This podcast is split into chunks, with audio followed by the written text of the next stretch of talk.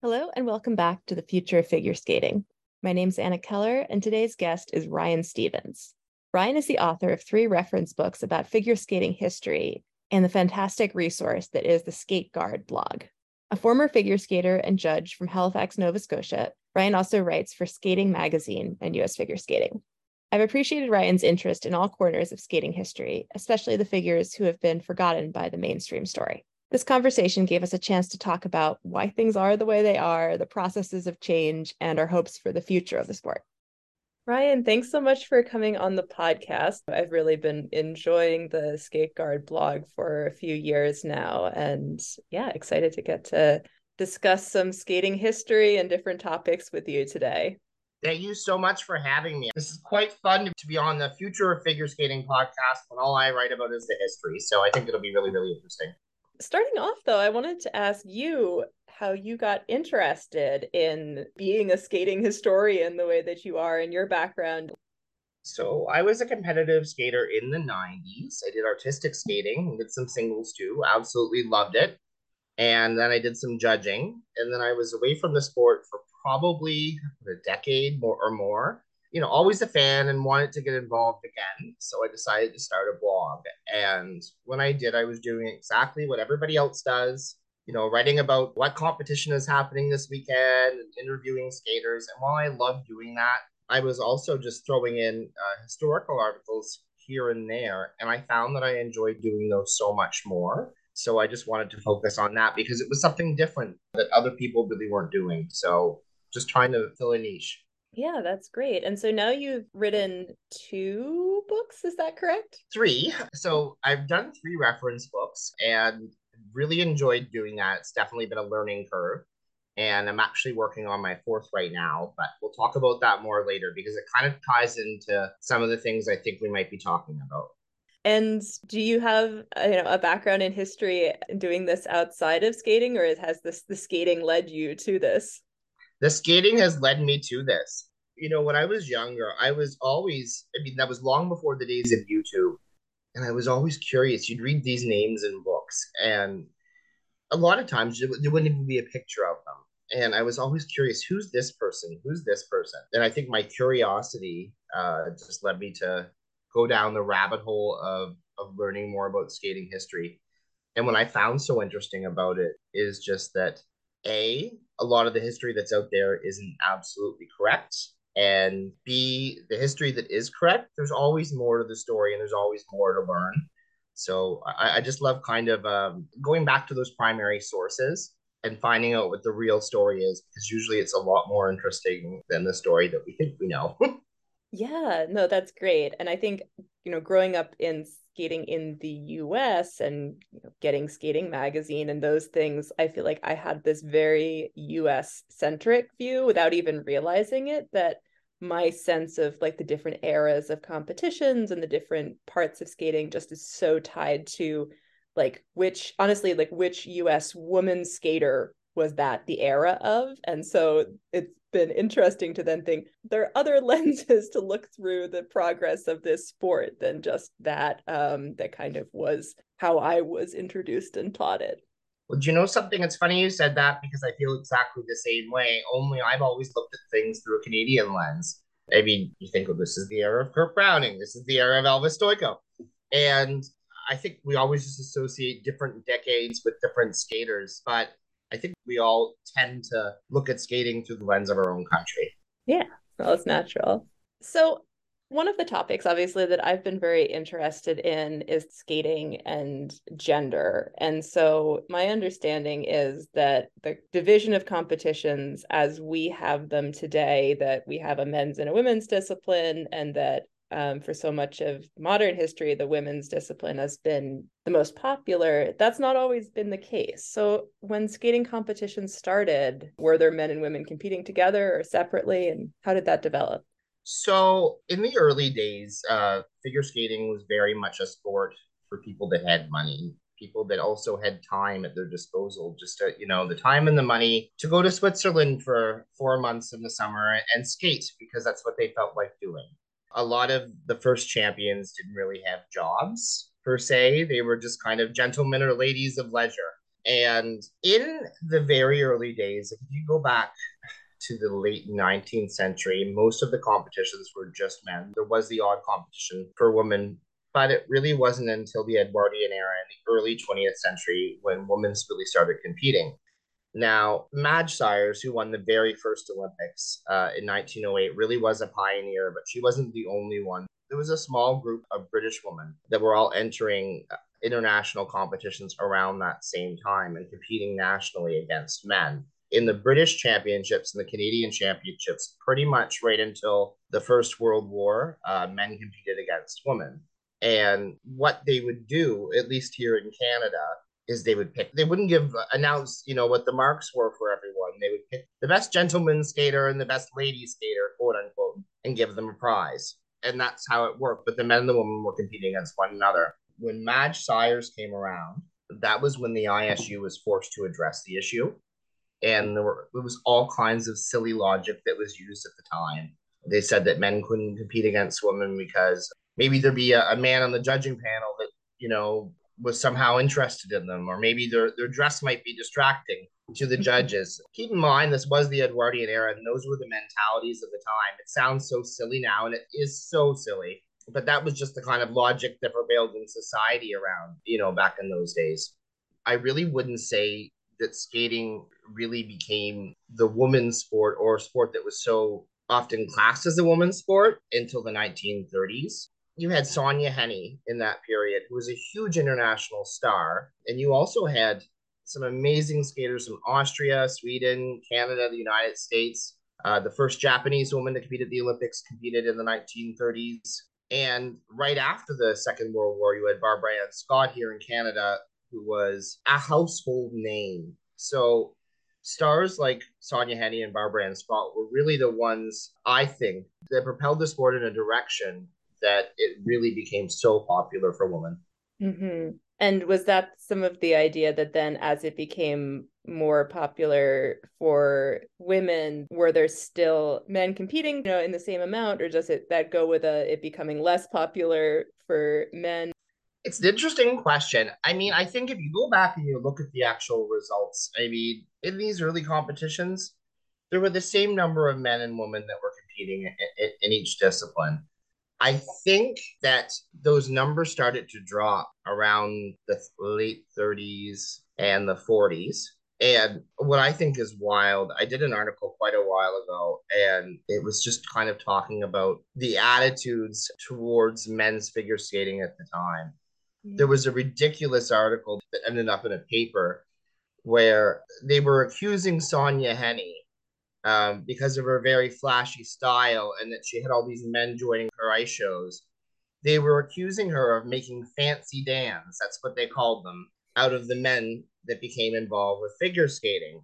And then there were also books at the time that started talking about figure skating being a quote unquote sissy sport.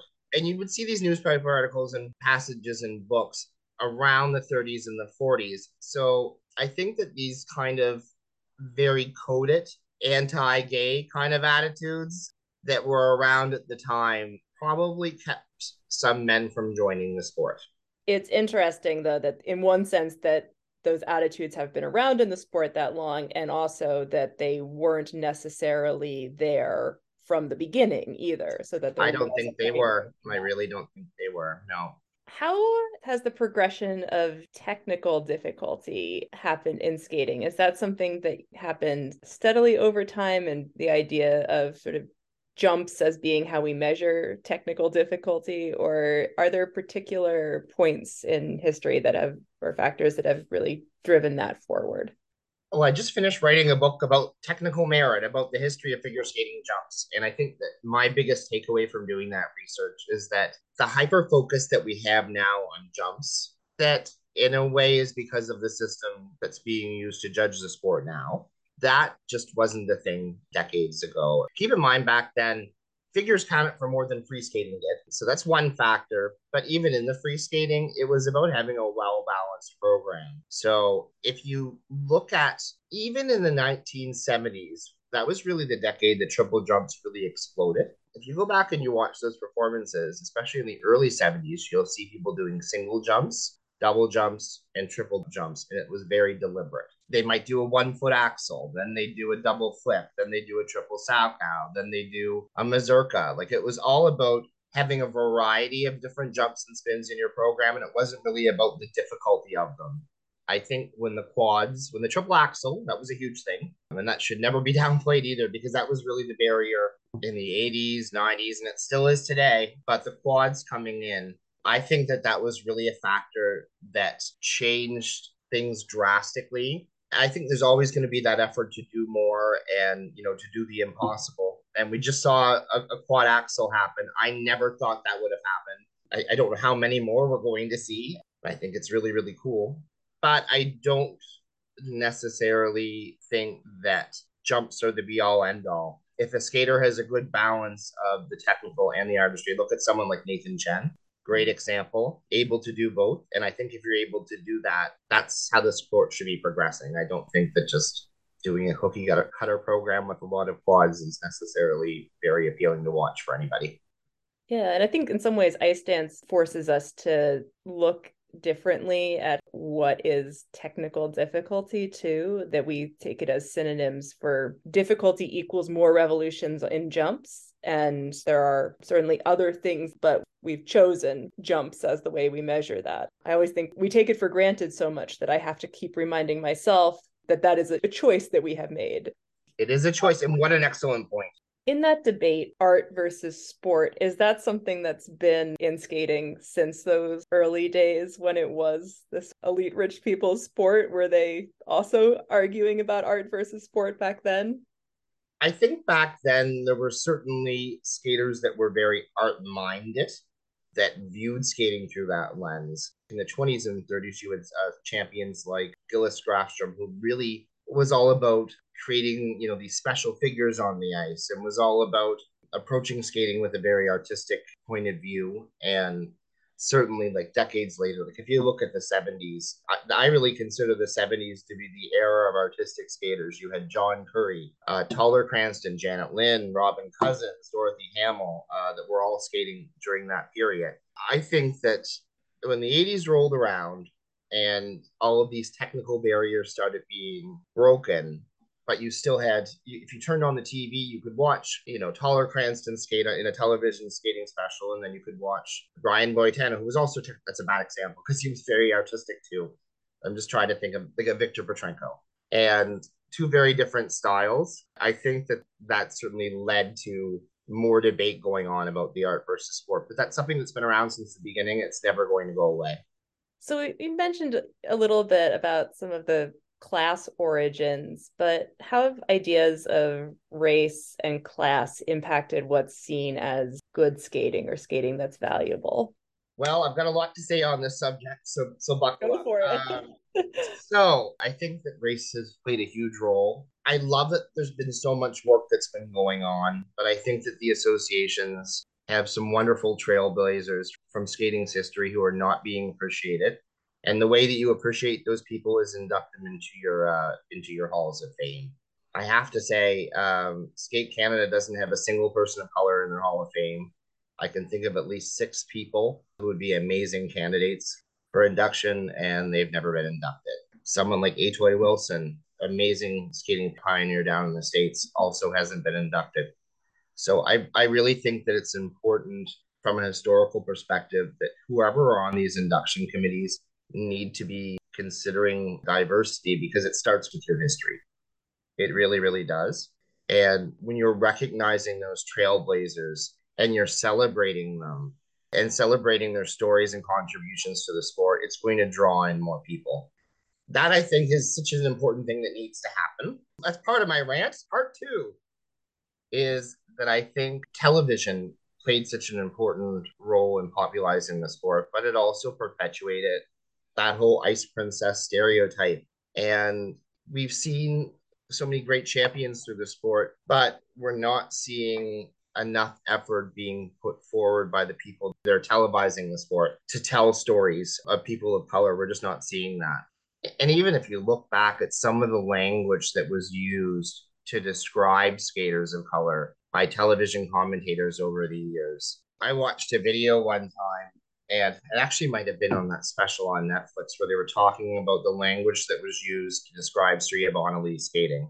Mm. And it really makes you think. I think that there's been great work that's been done, but there's a lot more that needs to be done to make the sport more inclusive. Yeah, in the US, there's been a lot more attention um, given to Mabel Fairbanks recently, which has been really great, great. to see. And also, you would be forgiven for thinking that she was the only, maybe until Debbie Thomas, that she was the only black skater, the only skater of color. And, you know, that's not the case. And so it's like, yes, we want to hold up our heroes, but not picking only one person to celebrate. I interviewed the son of a man uh, named uh, Joseph Vanterpool, amazing pioneering skater from down in the States. He performed on ice at the Apollo Theater, which is wild. Back in the days of Mabel Fairbanks, I have some great pictures in his skates. And I'm really excited that I was able to share the, that story, and I hope I can share more. But I really think that once again, it's important that whoever is in charge of halls of fame and you know and the ISU Skating Awards or whatever you want to call it. I think that it's very important that they really make diversity a huge part of what they're doing one thing you wrote about recently that I was interested in, you recently had this post about pro am competitions that were more common in the 90s. And, you know, we don't have a lot of those these days. Maybe bits of that legacy with things like the Japan Open or Dancing on Ice, I guess. But why aren't we seeing that as more of a part of the sport these days? Is that just something that we saw in the 90s? So it was certainly not something that we just saw in the 90s. So a lot of people think because when you turned on the television set in the 90s, there were probably about three pro competitions every week. That's what it felt like, at least. I loved it. But I think people think that's when it all started. Professional competitions actually started back in the 19th century. They were huge in England right up until the early 70s. Then there was a second uh, pro competition that went on for decades that was held in Spain, of all places. So there were tons of these events around for a really long time. However, there was so much oversaturation after television promoters kind of went nuts about with what happened in 1994. You know, they realized that there was money to be made in professional skating and they went completely overboard. There weren't set rules for these competitions. They varied from event to event. And the professionals didn't like competing against the amateurs, and the amateurs didn't like competing against the professionals. And to be perfectly honest, that was the silly part about about those events, and probably the reason why they failed was because the ISU became involved and wanted to make them pro am competitions. Hmm. If you're catering an event and you won the Olympics in '84 and '88, and you can do one triple, why would you want to compete against Michelle Kwan, who can do five triples? It, not really very fair. Both amazing skaters, but you need to have some sort of a level ground. You know, maybe make a rule that you can do two triple jumps or something maximum. But basically, the ISU's involvement in those events and the oversaturation on, on television were what killed them. I think that it would be really, really short sighted to think those kinds of events couldn't come back in the future. But if they were going to happen, it would take someone who had money mm-hmm. and it would take you know maybe a streaming service or a television station willing to invest in that and commit to it for more than one year or one season or something. Uh, and i think that events like that really really could come back because as it stands right now when a skater wants to stop that's why you see skaters competing for so long because they, they, they don't have another competition to go to once they're done with the olympics. So I think it takes the skaters getting on the bandwagon for something like that to come back, but I think it also really takes money and people behind the scenes to make that happen. I think that certainly skating fans could be incredibly excited, but we know that like the skating fan world is not large enough to sustain that kind of a, a budget. It has to appeal to a general audience as well. Well, I, I, agree with that, but I'll also say general audiences, that's why pro competitions did as well as they did because of the fact that easy to understand. You know, if someone didn't know a thing about skating, they could understand someone getting a 10 or a 9.9 or, or losing a point if they fell or two points if they fell. I think the simpler you make it, the more general audiences are going to be able to uh, be responsive to it But you're absolutely right. I mean, the skating community is so small. I, I think it, it would be challenging to find that audience as well. You know, you've mentioned a few people here, but I would love to know more about some of the individuals that you've learned about that you'd like to see more widely remembered in the skating community. Well, I've got three people that I'd love to talk about a little bit. One is one of my favorite characters from skating history. Her name was Isabella Butler. She, long before there were actually the US championships that we see today, there was a competition run by a different organization called the Championships of America. She applied to compete in this event back in the uh, Edwardian era, early, early uh, 20th century, and was told no. So she decided to turn professional. She toured the US uh, skating on tank ice and like in these vaudeville style shows. She also joined the, the Barnum and Bailey Circus and did this thing called the dip of death. So she would drive down a racetrack and that was like elevated in the air. Then there'd be like a break in the track, and then she'd land on the other side in a, in some sort of old timey car. So this was a thing. This woman was absolutely ridiculous, and I think that she deserves all the attention in the world. Uh, such a cool story. I think Madge Syers was also such an amazing and interesting pioneer. She, I mean, she was the first world champion, first Olympic gold medalist, first woman to compete against the men. She was also a swimming champion and was involved in a, a ton of other outdoor, doorsy kinds of things. She was into canoeing and just such an interesting woman. And uh, I think the unfortunate thing about her story is that she died so young during the First World War, so it didn't get a lot of attention at the time. But I think that more people need to learn more about her story. And that leads me to uh, the third person I want to talk about. And full disclosure, this is the person that I'm writing my next book about. One of the most interesting people in skating. And I don't think that anybody uh, who's ever become involved with the sport hasn't heard this name and his name was Jackson Haines. He was really considered the father of figure skating. He went over to Europe and he toured all around and very popular in Scandinavia, very popular in Vienna, as well as in Russia. And the thing that I've learned from researching this story, which I can't wait to share with everyone, is that I'd say about 70% of the things that we think are true about his story are absolutely not true but the real story is so much more fascinating. It's actually quite shocking. The problem is a lot of what was written about him was first written in the early 20th century, and all of the authors after that didn't actually do their own research. They just repeated what the earlier authors said and added more and added more. So it kind of became myth. But if you go back to the primary sources, which uh, which is what I'm doing, I'm just really using 19th century sources for this and kind of throwing everything from the 20th and 21st century away. And oh my gosh, so fascinating. A Victorian era trailblazer that changed the sport uh, in more ways than people think. Oh, cool. All right. Well, that's that is a great teaser for your book because now I I, I want to know what was so so shocking and interesting it's juicy. It's juicy.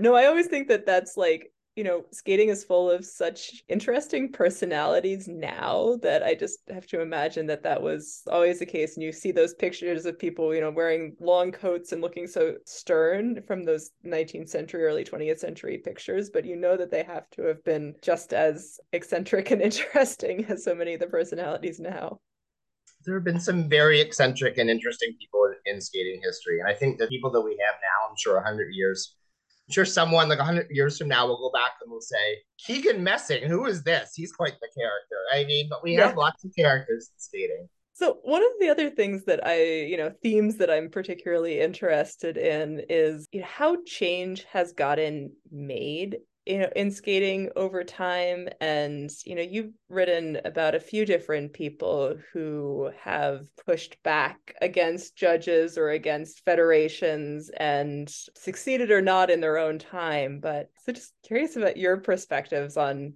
how have people been able to make change where they've seen it necessary in the sport I think there are a lot of skaters that have made change. I don't think that there are a lot of skaters that have made change during their competitive careers.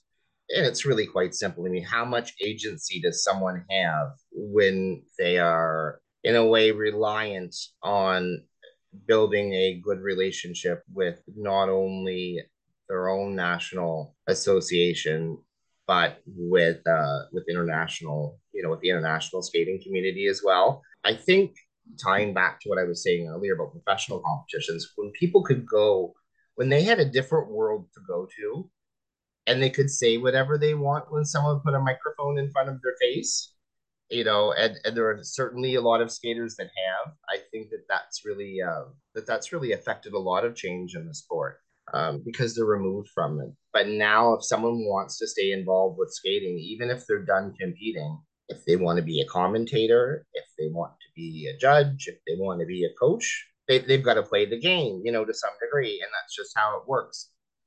I think that it really takes someone who doesn't care what the consequences are and and is going to use their voice and you know and, is going to be loud about what they have to say to affect change. And i think that there are some very very amazing people who are doing that right now. I think we're seeing in the skating community perhaps more than ever we're seeing uh, some very strong voices making some very loud points about issues that are happening in the skating world. And i love to see it want to see more of it. That point about the power that exists within the Olympic, the ISU, the national federations, and that system, that there really isn't much outside of it. I mean, there's bits and pieces of artistic skating and um, professional companies, but it's very, very small outside of that space. And it's interesting comparing it to other sports that are professional sports where there are players unions where the athletes have a lot more power you know we often try to draw the comparison i think to tennis because as an individual sport that there's some comparison but the size of the opportunities for athletes and their relative power in the sport is so different than it is in skating it certainly is. I think you're really going for that to change. I think that you're going to have to see the pendulum swing back at some point in in a professional skating world come up in order for that voice to be a lot louder than it is. But I think a lot of good work's being done. I really, really do, and I love to see it. So you had an article after the most recent Olympics looking at some of the history of doping in the sport going you know beyond the most recent scandal but what some of that history has been. What do you feel like you learned from looking into that that you were particularly interested in? Well i'll tell you something. When i did that article i didn't even want to do it but i felt that i should do it and i'm glad that i did do it. It was really heartbreaking to learn about some of the things that happened quote unquote behind the iron curtain decades ago but I think that it's also important that people know those stories. I can't speak to what's necessarily happening right now. I, I don't know that any of us can 100%, but I will say the one thing that I remember, something I remember saying something along these lines in the article, and I feel just as strongly today. Just because you can't prove something doesn't mean that it that it didn't happen, or doesn't mean that it isn't happening and you know i i come across things like that all the time when i'm doing historical research. I might not be able to find something that doesn't mean that it wasn't true. I, I think that quite frankly when you have one skating association which hasn't been what has it been the last two three uh, olympics? They haven't even been able to compete under their own name. It's been the olympic athletes from russia or the, the russian olympic athletes. I don't know. They change yeah. the name every single time this has happened twice already. Like uh, enough is enough. It, maybe I'm I'm very naive, but I think you know we look at what's happening with the war in Russia right now. They were pretty much ready to be kicked out anyway over the doping thing at the Olympics. Like they found a reason to get rid of them, but the original reason should have been the reason anyway. I think that there needs to be they don't even have these Olympic medals given out yet. It's it's absolutely ridiculous, and I think that if the system that they have right now is, is allowing that to happen, it's time to change the system. It's absolutely bonkers to me. Maybe the only way to deal with these kinds of issues is to, to you know to have a, as soon as something like this happens, have it some sort of a case manager assigned to it, a human being assessing the situation practically and you know and saying okay what's the real story here and these kinds of things could probably be solved in three months if that was the case but the processes are just so drawn out and they're not taking into account the impact on not only the person that's being accused of doping, but all of the other clean athletes. Yeah. The impact on them and the kind of message that that's sending to young athletes that are coming up in the sport about what's okay and what will be tolerated. I, I, I just think that ugh, it's just a yikes. It's a huge yikes. I think in some ways that Olympics, it's such a dark part of the sport. And it really, I think, pointed out many other dark parts that I was feeling very depressed after the last Olympics. And I had to kind of look and see you know all of the different ways that there are people trying to make the sport better and that was a big part of why I wanted to do the podcast in the first place because starting to unpack all of the ways that the issues around abusive training connect to the doping, connect to the politics of the nationalism of it, connect to issues around weight, like all of these overtraining through injury, just like all of these different dynamics tie together. And so I actually really appreciated that you started that piece and looking at this history with skaters and shows who were forced um, to weigh themselves and use Huge some diet thing. pills because that's also a form of doping that we don't often talk about in the same. It sure way. is. It sure is, and that, that was a thing for for decades, a huge part of the sport. And these the people that that went through that, a lot of those people are coaches today. They heard this from the adults when they were ba- barely adults, you know this is what they were told to do if, if they wanted to make it in skating. And I, I think it's all about the message that's being sent to the skaters that are coming up. And I think the thing about that article is I know it was the first time that I ever wrote a blog. And I footnoted the entire thing to death like I was doing a thesis for school. Uh-huh. And I uh-huh. went through it with a fine tooth comb because there's not a single thing that's in there that hasn't been fact checked. So Mm-hmm. It's in black and white. Uh, if people haven't read that, I encourage people to read it because it's 100% true. It's a thing. It's not yeah. my opinion, it's a thing. Yeah, yeah. And that's so important to be able to have that record when we're talking about things that, for a variety of reasons, are very much not in in the public eye but we like you said there's probably more because just because we don't see it doesn't mean it's not happening but for to have the actual record of what we do know is so important and you know what? I, I wish that I wish we did know more because I think that maybe this could have been stopped a lot longer ago. But people are talking about it now, um, and I'm hopeful that people get some medals soon because it's been over a year. Yes, it has. On a different and possibly happier note, I wanted hey. to ask you a little bit about the spread of skating outside of the places we think of it originating in North America, Western Europe. You mentioned a Japanese skater in the 1930s. I'd love to know a little bit more about what you've been able to find out. Well, I've tried my best to kind of go as international as I can. Um, it's hard when you're dealing with primary sources that are in, in different languages. I speak English. I wish I speak more languages, but it's, you know, it's a tricky time, but I do try to to celebrate as much history outside of English speaking countries as much as I can. But what I think is so interesting is we think of skating as just being a European and North American thing, but it's also been in other parts of the world for a lot longer. Australia had, had ice rinks uh, back at the turn of the century as well. South Africa had its first ice rink. I think it was, gosh, around like just after the First World War. And uh, Japan has had, I actually have a, I have a, a skating directory from like the 50s or 60s listing all of the rinks in Japan, and it's a huge list. Skating has uh, has been been more of an international sport for a really long time, but what I love seeing are countries that have never even had representation internationally uh, have, have started to have that, especially in the in the junior circuit over like the last ten years since they've brought the junior Grand Prix. What's been around for longer, but it's really kind of got a lot more attention in the last ten years or so, I'd say. Like I just did a piece on Egyptian skating history that was super interesting. Cool. The very first skater from Egypt competed on the Junior Grand Prix circuit this year, and I, I think that's so neat. We're seeing a lot more skaters from Cyprus as well. There was an ice dance team at Junior Worlds that were so much fun that were from Cyprus, and I I, I love seeing the sport take off in parts of the world uh, that it hasn't uh, previously. So that history is all out there, uh, and it's being made right now too.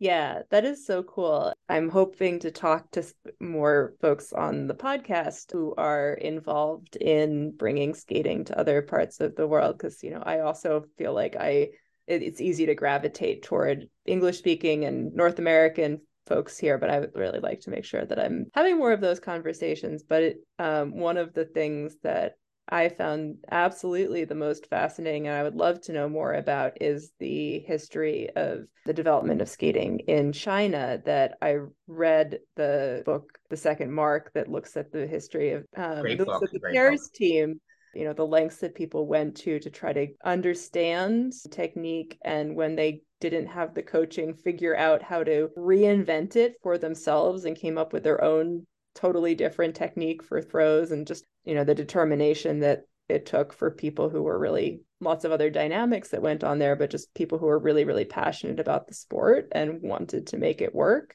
and also i think about how many federations or skaters that are trying to develop now may have things to learn about what to do or not do if they have better understood some of you know we have more access that history of what it's looked like for people trying to build skating in places where it hasn't been a tradition Oh, what amazing points you just made, and I, I, I think too, you have to feel for some of these smaller federations. They don't have the coaches, they don't have have the money, and but also with some of the smallest federations, there's such enthusiastic people that are, are really working so hard to try to build up those skating programs. So there's a lot of good going on. I hope that those federations can get all that help and support that they need.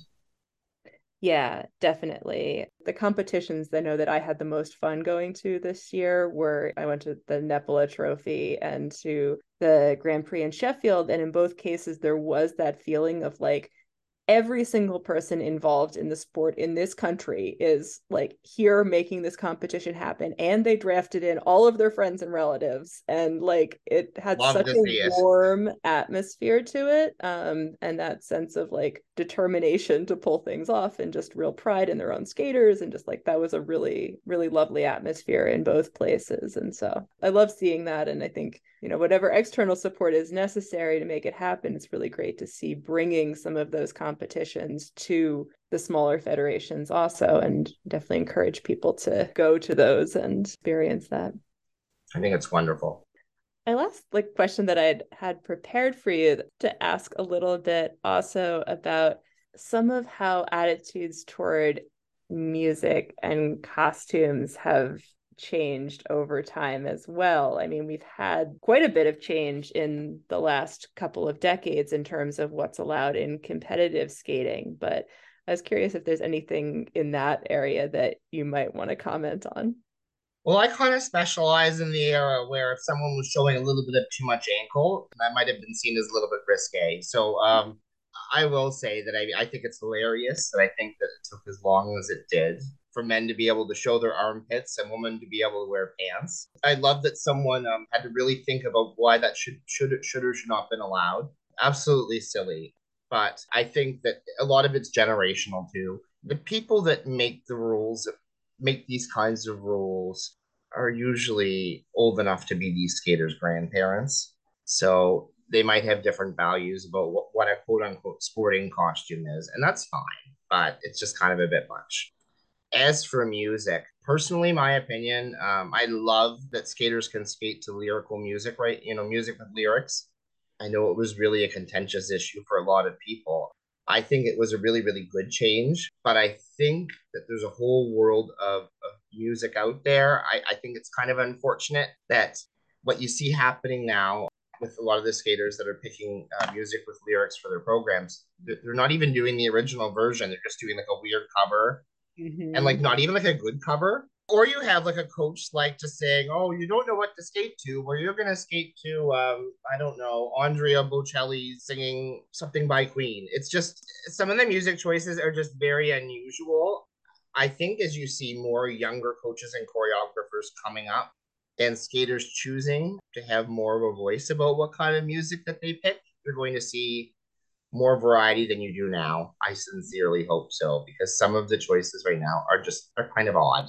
Yeah, in both music and costume, it's definitely an interesting thing to me that we end up with these trends or traditions of these choices that are neither actually traditional or conservative in some ways or modern or cutting edge. They often get stuck in some weird in between, like you said, of cover versions of things or the idea that it would be risque for a man to wear tights but it's perfectly okay to have you know all of the illusion mesh in the world and you know it's like all of these things that like such inconsistencies that these things only make sense in the context of skating and you try to explain the logic to somebody outside of it and it's like what? Here's a fun one for you okay? This ties in with music and costumes. It, it involves hair actually in like the late 90s, early 2000s. Do you remember the French ice dancer Gwendal Peizerat, uh, who won the Olympics? Yeah. yeah. He had this long flowing mane of hair. He looked like Prince Charming or something. After that, there was like a four year period where every male ice dancer had to grow this long mane of hair. And like 90% of them looked absolutely ridiculous, but they all did it. and but you see that those kinds of trends with music and with costumes, it's just so I think they're often like decisions that are made by coaches or choreographers. They're saying that look seems to work or, or that music seems to work. So why don't we just do that? And that's why you end up with all these Queen medleys. We're never going to be done with Moulin Rouge, apparently. It's well, you know what? The one Moulin Rouge that was the best ever was Tessa and Scott, and anything else will never top that. So I'm sorry. Thanks for playing. That's what I have to say about that. There are some war horses that I don't mind. I have a soft spot for Four Seasons programs. Some of them are terrible, but I think there's so much good music there. You could you can always cut something. I actually like the music it. too. It's actually pretty. but there's other things that are just we really cannot do. I had a, an argument with on the recent competition recap that I did with anything GOEs about the music Starry Starry Night Vincent program. Like I was just like I can't stand that song, and colleague Sarah loves it, and so we had to have, you know have an argument about it. I was like, immediately it makes me dislike the program. She's like, immediately makes me like the program. So you know, these are the I, things. I hadn't watched the movie. The first time I heard that music was when um, I think it was when Piper and Paul skated to it. Mm-hmm. I think that they were the first. So they did that program, and then you and then everybody was doing it, and I was just like, this is just too much. I wish people would just. There's such amazing music out there that there are a whole there are whole songbooks of brilliant artists that have not even been touched that would be great for skating. I could name about ten off the top of my head. Uh, so if anybody wants good music for skating, come see me. Yes. yes. Clearly, there's a need for it. So uh, there is. Yes, that'll have to be my side gig. When in those early early competitions has there always been music as a part of free skating has that been there since the start so music has been there from the start, but not in the way uh, that we would think about today. So at the very first Olympics, how it worked was they just said, "Okay, your time." I think I forget how much. It was like way longer. It was like ten minutes instead of five minutes. It was wow. free skating time. No one had a program that was set to music. There would just be someone. There'd be a band on the side, you know, a five-piece band or something that would play. Um, you know, you probably ask them, "Do you know this song?" And if they knew it, they'd play it. If not, they'd play what they what they did know. Um, at the 1932 Olympics, the band only knew one song, so everybody skated to the same music. So those kinds of things went on back in the day, and there were always issues because someone there was a, a Canadian skater that went down to do a carnival down in the states, and he told uh, whoever was you know, the lead, the band leader or conductor, I guess, he told he told them what song he wanted to skate to, they played a completely different song because that's what they thought it was that's what it was called down in that area in that community. It was it was known by a different name.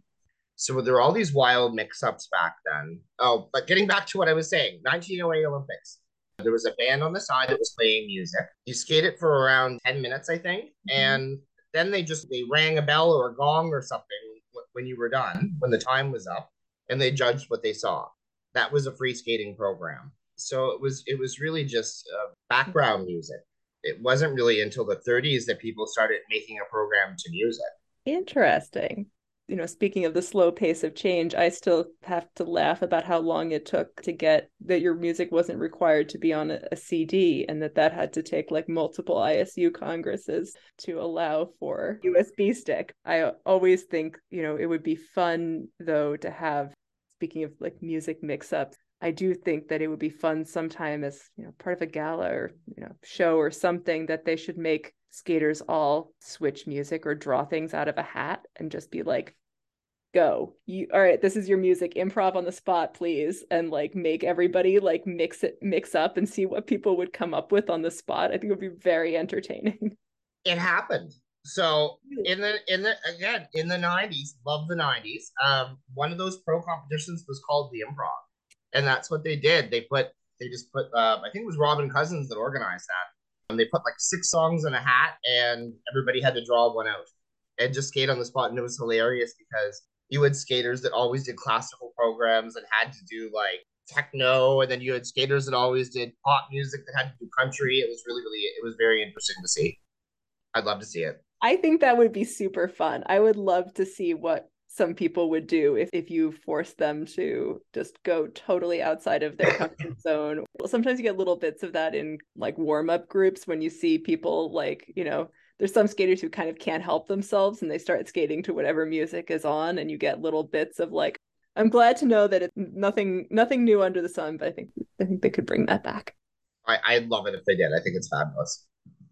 So, Ryan, you talked a little bit about what your um, upcoming book is, um, which I'm super excited about. But where can people find the books that you've published and give a little uh, where people should find your work? All right. So, the first place you can find it, you can find it on my blog, uh, Skateguard blog, which is skateguard1.blogspot.ca. Uh, you can find my writing in uh, US Figure Skating's uh, Skating Magazine. You can also read my three books. I've got they're all reference books, so they're nerdy little books you can refer to if you want to learn a fact. They're not, you know, they're not something you might want to, you know, relax with a glass of wine in the patio to. They're not that kind of a read. So the first one's called The Almanac of Canadian Figure Skating. Uh, it's an encyclopedia of Canadian skaters, and it has results from the Canadian Championships going back to the very beginning.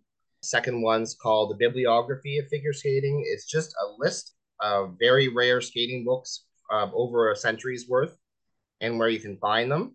And the third is called Technical Merit, a history of figure skating jumps. And that talks about the history of each jump, who did what first, how the changes in the judging of jumps came about. There's all kinds of really, really unique, rare facts in there that I think that if you're a skating nerd like I am, um, and, and you probably are if you're listening to this podcast, yeah.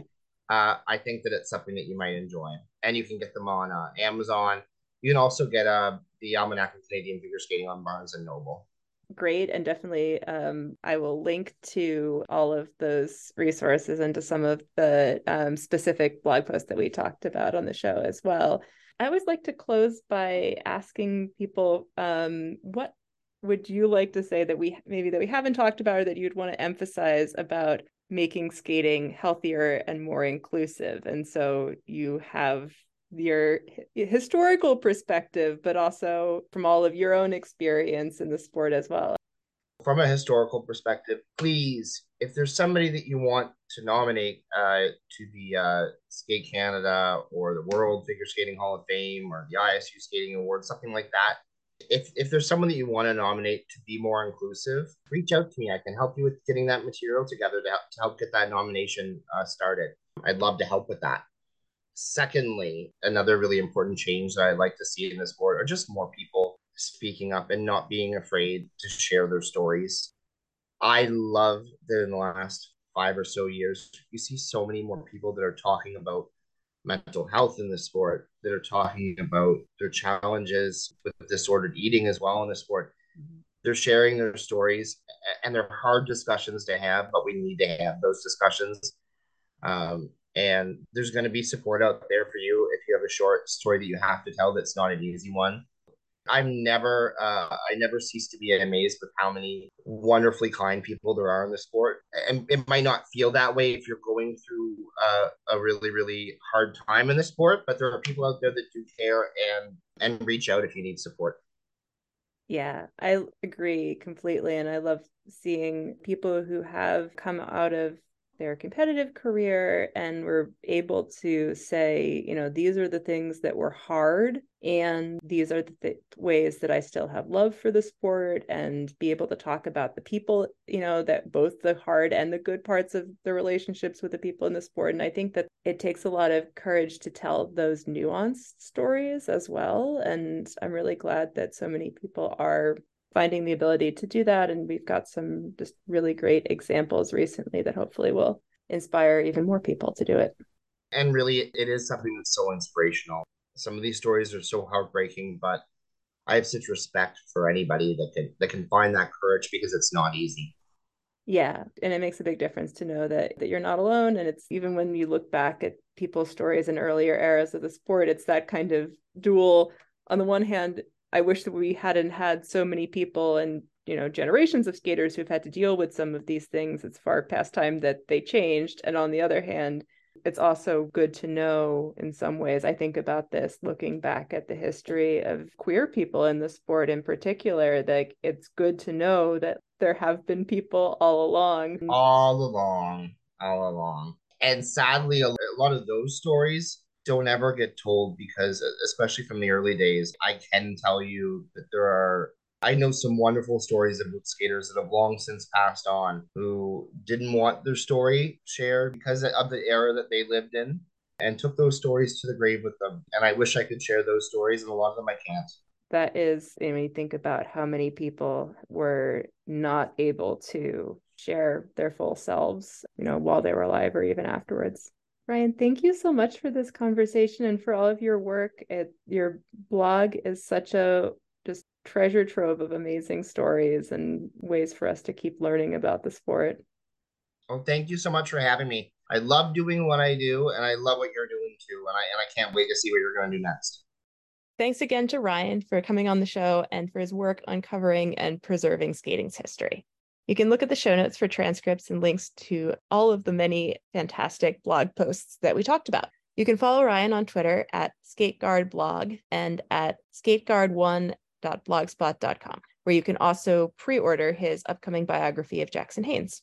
You can reach me with comments or suggestions for topics and people I should talk to by email at fsfuturepodcast at gmail.com or on Instagram and Twitter at futurefspodcast.